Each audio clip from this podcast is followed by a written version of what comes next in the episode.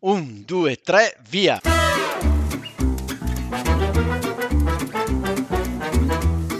Benvenuti all'italiano vero. Ma Massimo, Eh, non è l'italiano vero, Ma allora che cos'è?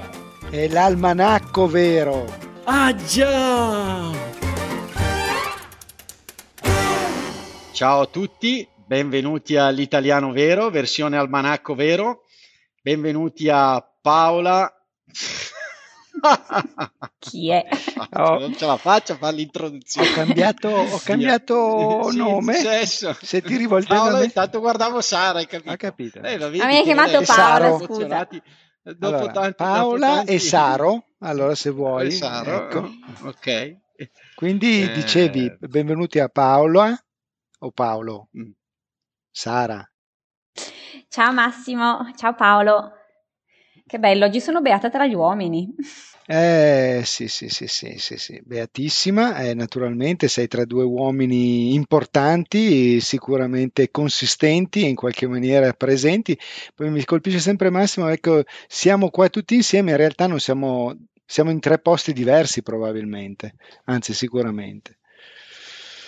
Dove sei tu Paolo? Ma io sono a Ivrea oggi, Ivrea. Sì. Dove si trova Ivrea? In che regione si in trova? Piemonte, Illustrami. nel profondo Illuminami. il- ti illumino di immenso, un profondo Piemonte all'imbocco della Valle d'Aosta per andare quindi verso, se vai verso il Monte Bianco, la parte francese, se vai invece verso il San Bernardo, Gran San Bernardo, vai nella parte, nella parte svizzera. Ivrea è proprio all'incrocio, all'inizio proprio della Valle d'Aosta e dove vivono i miei genitori. Io sono a sei? casa, sono a casa. E tu Massimo? Eh? Io sono e sarò anche nella settimana dal 17 al 23 agosto, che è quella oggetto del nostro episodio, nella mia terra natia a Montella in provincia di Avellino. Oh, Wow. Montella. Cosa fai? Una settimana? Faccio due settimane. Due settimane, quindi eh, sei partito che pesi, non so, adesso 50 kg, tornerai 600 kg praticamente, un tutto Sì, tondo sì, di sì, giotto già. probabilmente. Sì, sì. Già mio cugino dice Massimo, dobbiamo fare l'itinerario culinario, Bene. scegliere i ristoranti dove andare a mangiare. Eh, vabbè, Che da quelle parti lì si mangia molto e bene naturalmente. Molto e bene. Ti dico che ho dovuto su- rifiutare un piatto di linguine al pomodoro. Mia mamma prima me l'ha portato, me l'ha, me l'ha fatto intravedere e ho detto no, no, devo registrare, mi dispiace. Eh, vabbè, lasciato lo, lo mangerai scotto probabilmente allora. Ma è buono lo No, non stesso, ma è buono lo stesso. Sì, Sai che sì, quelle buono. linguine lì, qualunque cosa, anche fredde, calde, semitiepide, va tutto bene. Sì, di, sic- di sicuro col pomodoro fatto in casa. Mamma mia. Mm. L'abbiamo raccontato, mi sembra di sì, ma lo ripetiamo. C'è una giornata dedicata a fare le conserve di pomodoro in casa. Quindi ci si sveglia alle 5 del mattino, poi dice mio zio, ma perché poi ci dobbiamo svegliare alle 5? Vabbè, perché comunque è una giornata che dura molto. Tutti i parenti vengono e ci si comincia a pelare eh, pomodori e poi metterli in questi vasetti di vetro e poi farli bollire in modo da avere conserve per tutto l'anno. Ma è, probabilmente è Wow. proprio un motivo, un motivo per stare tutti insieme, quindi ecco perché ci si sveglia molto presto, per passare una giornata tutti insieme all'insegna proprio della chiacchiera e naturalmente il tutto in una cornice del, del nostro cibo che fa sempre, sempre Ma- molto piacere. Eh sì, è una bella tradizione, anche se per me, ricordo appunto, era un po' un incubo la Eh, giornata dei pomodori. sai. Poi, Dovevi farli per tutto l'anno, quindi bisogna altro Eh, che sì. un giorno, probabilmente eh, sono 24 ore piene probabilmente. Anche perché so che poi alla fine dovete anche sterilizzarli, quindi ci sarà la cottura che dura delle ore nei pentoloni con sotto il fuoco Mamma, all'aperto. esatto. Ma eh, spac- spa- spaccate anche la legna per il fuoco? Ma- No, no, quello no, quello no. Quello c'è il, il bruciatore col gas. Ah, Comunque mia madre eh, esportò o importò a Bergamo comunque anche questa cultura qua, quindi c'era anche, anche delle amiche di mia mamma che cominciarono a fare pomodori. Però, ahimè, al nord è finita la tradizione perché quando l'ho accompagnata il mese scorso, ho accompagnato mia madre in macchina qui al sud per trascorrere le vacanze estive, così come fece quando nacqui, e ahimè abbiamo portato il pentolone al sud, quindi questo decreta la fine che è già avvenuta da un po' di anni di questa tradizione al, al nord, però abbiamo portato il pentolone al sud perché qui continua. Eh certo, eh certo. Eh, eh. Quindi avete riportato, e... insomma, siete ritornati alle origini, ecco. Sì, esatto, siamo tornati alle origini e niente, quindi cosa facciamo? Dobbiamo ringraziare eh, qualcuno, mi sa. Eh? Che dici? Bravo Paolo, sì. Allora, ringraziamo i nostri nuovi patron, che ricordiamo cosa vuol dire patron, l'avevamo già detto, mecenate vuol dire, cioè coloro che appunto sostengono, diciamo, eh, l'arte, in questo caso è un'arte il nostro podcast, possiamo dire Accidenti. o comunque Acc- qual- mi, diciamo, fai, mi, mi, fai, sudare in questo periodo caldo ansia. peraltro perché, perché, arte è sempre una cosa con la A maiuscola, insomma, questi caratteri eh, molto cubitale, no? E quindi eh. mi, mi diciamo, diciamo qualcosa di cultura, troppo? Ma sì, dai, eh. diamoci delle arie. Quindi salutiamo i nostri eh, nuovi patron, Michel dal Brasile, che ci ha anche chiesto un episodio sull'immigrazione, che è un tema sentito perché spesso ce lo chiedono, Paolo, dobbiamo indagare un po', dobbiamo prepararci. Ah, sicuramente ci prepareremo perché è un tema vastissimo, enorme, e poi dopo gli italiani sono andati veramente da tutte le parti del, de, de, di questo pianeta e quindi dobbiamo un po' cercare di trovare qualche cosa di origine. Magari qualcuno, eh, se qualcuno di noi eh, conosce qualcuno che è emigrato, cosa dici Max? Magari potrebbe essere sì, una buona sì, idea. Sì, io posso chiedere ai miei zii di Boston se ci raccontano un po' la Potrebbe essere la una, una bella idea, un bel inizio per farci raccontare appunto i sentimenti del, dell'addio della terra natia, eh, le speranze di quando ci sono arrivate, oppure la, magari perché, perché la sono... disperazione, magari la, anche la nostalgia, mm. la malinconia, tutti questi sentimenti meravigliosi che popolano il nostro essere umano, insomma. Mm. Sì, e anche, ho anche un'altra idea, tra l'altro, per preparare l'episodio. Eh, direi di farlo preparare a Sara, che dietro le quinte fa un lavoraccio eh... mostruoso. Quindi la incarichiamo di fare questa ricerca, fa anche l'autrice, eh, sì. perché è lei che sceglie eh, gli eventi del nostro almanaccio, certo. fa tutti gli articoli. Quindi a questo punto, Paolo, eh, mi metto subito Sara ci darà Esatto, ci darai una, una, un lavoro prezioso, no? non è neanche silenzioso, anzi tutt'altro, è gridato proprio, si sente proprio promana Sara da quello che diciamo, da quello che eh, leggiamo e anche impariamo perché non è che ricordiamo sempre tutto. Quindi Michelle, Michele? Sì, mi, mi, Michele, chiamiamolo Michele. Michele. Ho capito, nostro, poi? Poi abbiamo eh, a livello pizza margherita, che è il nostro livello più alto, Ling, wow. che è di origini cinesi wow. e vive a Milano da molto tempo e vuole affinare con il nostro podcast, eh, diciamo, il suo italiano. E poi abbiamo Adrian, anche lui a livello pizza margherita. Quindi grazie. Eh, allora, eh, certo, grazie a Ling, benvenuta e ad Adrian. Adrian invece ti ricordi? Eh, no, gli ho scritto ma non, non mi ha risposto. Ma, ma entriamo, entriamo... Nel, nell'almanacco sì, di oggi sì, eh... e Paolo mi viene in mente, parlavamo sì. di emigrazione immigrazione perché i nonni, mm? il nonno paterno allora, I nonni paterni di un famoso attore certo, andarono in America. Certo. Chi è certo. questo attore? Allora, il dice- allora, 17 di agosto eh, 1943 Robert De Niro nasce a New York, in quel di New York, è un attore difficile da non conoscere, anzi ha, ha interpretato tantissimi, tantissimi ruoli e proprio il suo cognome, De Niro, è proprio un cognome tipicamente italiano, le origini sono di Ferrazzano, che è un paese in provincia di Campobasso, dove voi sicuramente sapete che io non sono mai stato a Campobasso, peraltro, apro la parentesi e poi la chiudo, proprio è uno dei capoluoghi di provincia o eh, una delle province, non so se non credo che sia capoluogo, comunque delle province che proprio non eh, ricordo di aver mai frequentato. Voi sì? Una domanda no. così? Paolo, consolati, non l'ho visto neanch'io. Dobbiamo informarci. Eh, dobbiamo, dobbiamo, hmm, dobbiamo, indagare su Campobasso proprio per, per queste origini eh, che ha dato da Robert De Niro. Dicevo, Robert De Niro, impossibile da, eh, difficile da farsi una presentazione, ha fatto veramente tanti ruoli, fra i quali io me ne ricordo uno in particolare che è quello in Novecento con eh, la regia di Bernardo Bertolucci.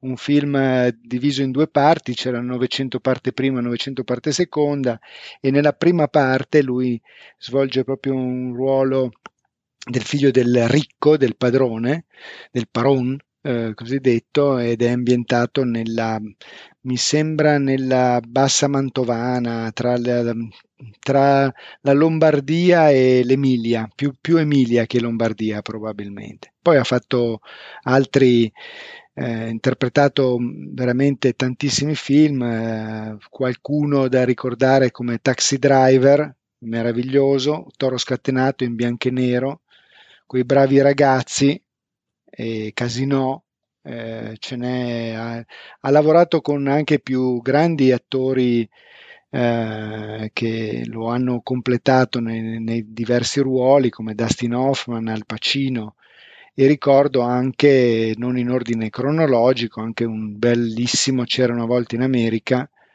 che eh, del nostro regista Sergio Leone che abbiamo ricordato esatto, Sergio, Sergio Leone. Leone. che è veramente qualcosa di toccante e meraviglioso se si vuole parlare proprio di migranti visto che loro erano dei migrati credo di origine ebrea se non mi ricordo, se non mi ricordo ah. male ah, nel, nel, nel film, film sì, sì, sì, nel film. Sì, è vero, è vero, è vero.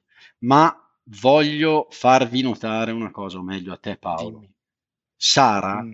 nel preparare quello che noi chiamiamo il canovaccio, sì. ha scritto Robert De Niro è uno dei mostri sacri del cinema, eh, bellissimo, sì. mostri sacri cosa vuol dire?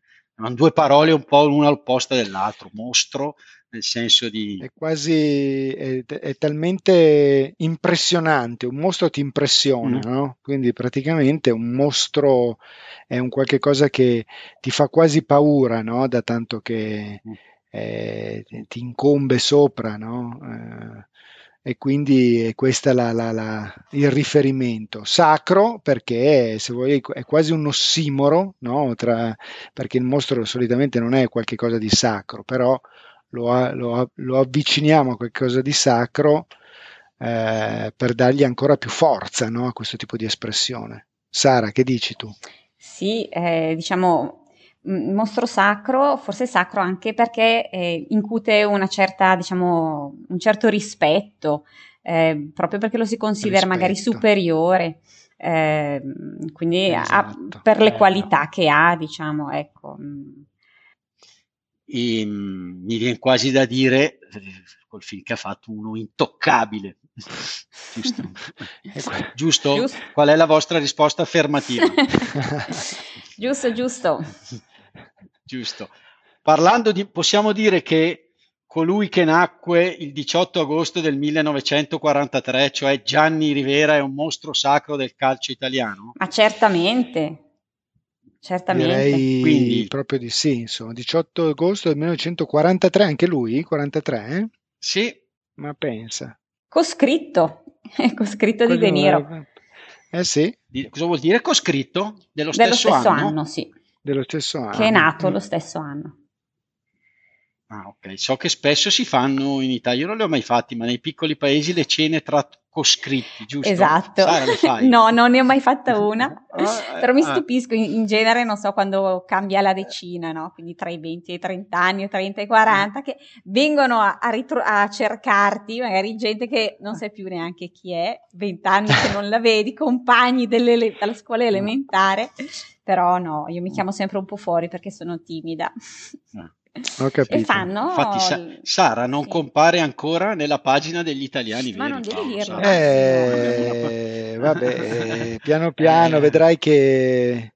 Ah, ma tra l'altro ormai un paio di foto sono già girate, quindi ho eh, rotto il ah, ghiaccio. Sì. Eh, ho rotto esatto. il ghiaccio. Ho rotto il ghiaccio, perfetto. Quindi Gianni Rivera ti stavi dicendo? Nato ad, ad Alessandria. Eh? Ad Alessandria, in Piemonte, giusto Paolo? È un piemontese di origine sicuramente, eh, Alessandria sì, è una eh, ripetiamo, non si può, eh, se si vuole parlare e conoscere di calcio italiano, non si può non conoscerlo. Quanto appunto è stato uno dei migliori italiani di tutti i tempi, eh, detto il Golden Boy, eh, in quanto esordì veramente da um, giovanissimo, a 16 anni, con la maglia dell'Alessandria per poi passare al Milan che non lasciò più. E, mm, famoso, l'abbiamo ricordato perché si avvicendò nella finale del 1970 eh sì. eh, e, e, segnò quel, quel famoso gol che, che, ci diede la vittoria ai tempi supplementari. E, mm, e niente, quindi vabbè, eh, veramente c'è un giocatore che ha vinto il pallone d'oro, quindi non c'è, eh, questo è un altro aspetto che lo consacra tra i mostri sacri, appunto, e mh, mm, è stato anche inserito nella lista dei eh, 125 giocatori viventi migliori che è stata stilata da, eh, pensate un po', da Pelé. Ma pensa. Gianni Rivera, ripeto, non si può non conoscerlo, ecco, è un nostro mito, lo conosciamo un po' tutti, eh, che Sara eh, di sicuro lo conosce pur non conoscendo di calcio. Ah, c- sì, certo, di nome sì, però diciamo che pendevo dalle tue labbra perché non conoscevo mm. assolutamente la sua storia eh, calcistica. Ah, ok. Pendevo dalle tue labbra, cosa significa? Eh, sì. cioè ti ascoltavo con grande attenzione. Pendere dalle labbra, Beh, una bella, una bella espressione. Eh, comunque Sara, mh, mm, Massimo ci mette sempre dentro qualcosa di calcio. Eh. Pane e calcio, guarda, mm. lui dentro, pane e calcio dentro, l'italiano, Vabbè, pane e calcio. Una spalmata di, di, calcio nel pane e via, poi l'italiano lo fai mangiare, gli fai vedere anche una partita mm. di calcio a posto, c'è il commento per tutta la settimana, davanti, di dietro, quello che avrebbe potuto essere, quello che avrebbe potuto non essere. Va bene, Va e bene. poi che è successo? E poi parlo anch'io di un mostro sacro, questa volta dell'arte, e cioè parlo della Gioconda, che mm. il 21 agosto del 1911 eh, venne rubata dal Louvre, dal museo nella, nel quale era esposta, da un italiano. Vabbè, in questo caso... Eh, ce la siamo riportata a casa, giusto Sara? Era nostra, no? Eh, ce l'avevano rubata? Però il povero Vincenzo Perugia, che era un imbianchino di 30 anni, pensava veramente mm. di fare un piacere al popolo italiano riportando a casa l'opera di Leonardo da Vinci. Mm. Eh, in realtà non era stata rubata, lui pensava che fosse stato Napoleone che appunto ai tempi se ne fosse appropriato portandola in Francia, in realtà era già in Francia perché era stata acquist- acquistata da un francese eh, nel Cinquecento, quindi era sempre stata in Francia insomma. E la polizia se ne accorse ah. soltanto il giorno dopo e scattarono subito le ricerche, ma per ben mm. due anni eh, la Gioconda, insomma, non saltò più fuori. Eh, e questo aiutò mm. a far crescere il mito della Gioconda, perché i giornali, eh, tutti se ne occuparono e soltanto dopo due anni questo imbianchino Vare, del, Varesi, del Varesotto, quindi un, una città del, della Lombardia, tentò di venderlo ad un antiquario di Firenze e ovviamente invece venne smascherato, catturato e, e, la Gioconda venne poi riportata in Francia, ma solo dopo essere stata esposta mm. eh, in diversi musei italiani, proprio in quello visto che era in Italia. Lo Stato francese ah, fu, certo. molto, eh, fu molto riconoscente per aver eh, ritrovato e riconsegnato l'opera e quindi venne esposta sia a Firenze che a Roma che a Milano prima di tornare al Louvre di mm. Parigi. E... Una bella storia, ah, tra l'altro, eh? bella storia. Quindi io ricordo, quindi eh, nella, durante la finale del 2006 parliamo di calcio. Ma va? Cosa no, c'entra? Sì, no, c'entra, c'entra perché c'era, era Italia-Francia, no? E quindi ci fu uno striscione mm. Degli italiani con scritto da in romano aridateci la Gioconda fantastico. E quindi questo mi, mi insomma, fa ricordare anche questa rivalità insomma, per questo eh, per questo quadro, insomma, che sembra, io pensavo fosse stato insomma, sottratto un po' indebitamente, invece no. Beh sì, infatti e... credo anche che addirittura eh, sia uno dei pochi quadri, perché non ne ha disegnati, non ne ha dipinti tantissimi Leonardo, no? di quadri, non ce ne sono, non c'è una vasta produzione, così che se lo sia sempre portato dietro. Sì, credo. Eh. Sì, l'ho letto anche. L'è sempre portato dietro, non se n'è mai liberato, anche perché ogni volta lo ritoccava, lo rifiniva, lo migliorava, lo rivedeva sua, nel suo tentativo sempre di perfezione, di raggiungere la perfezione. Va, Va bene. bene. Va bene. Dai, dichiariamo chiuso, vado a mangiare le linguine. Beato a te. E e buona continuazione e ci vediamo al prossimo episodio. Ciao a tutti. Ciao. Ciao, ciao, ciao. Ciao, sono Massimo. Vi ringrazio per essere arrivati alla fine di questo episodio. Volevo solo ricordarvi che il nostro podcast è un progetto libero finanziato dagli ascoltatori e dalle ascoltatrici. Se ti sta piacendo l'italiano vero, ci piacerebbe che anche tu entrassi a far parte dei nostri sostenitori al solo costo di un caffè. Per farlo, seleziona il link Sostienici con un caffè che trovi all'interno della preview dell'episodio sul tuo podcast player oppure sul nostro sito web. Grazie mille e a presto!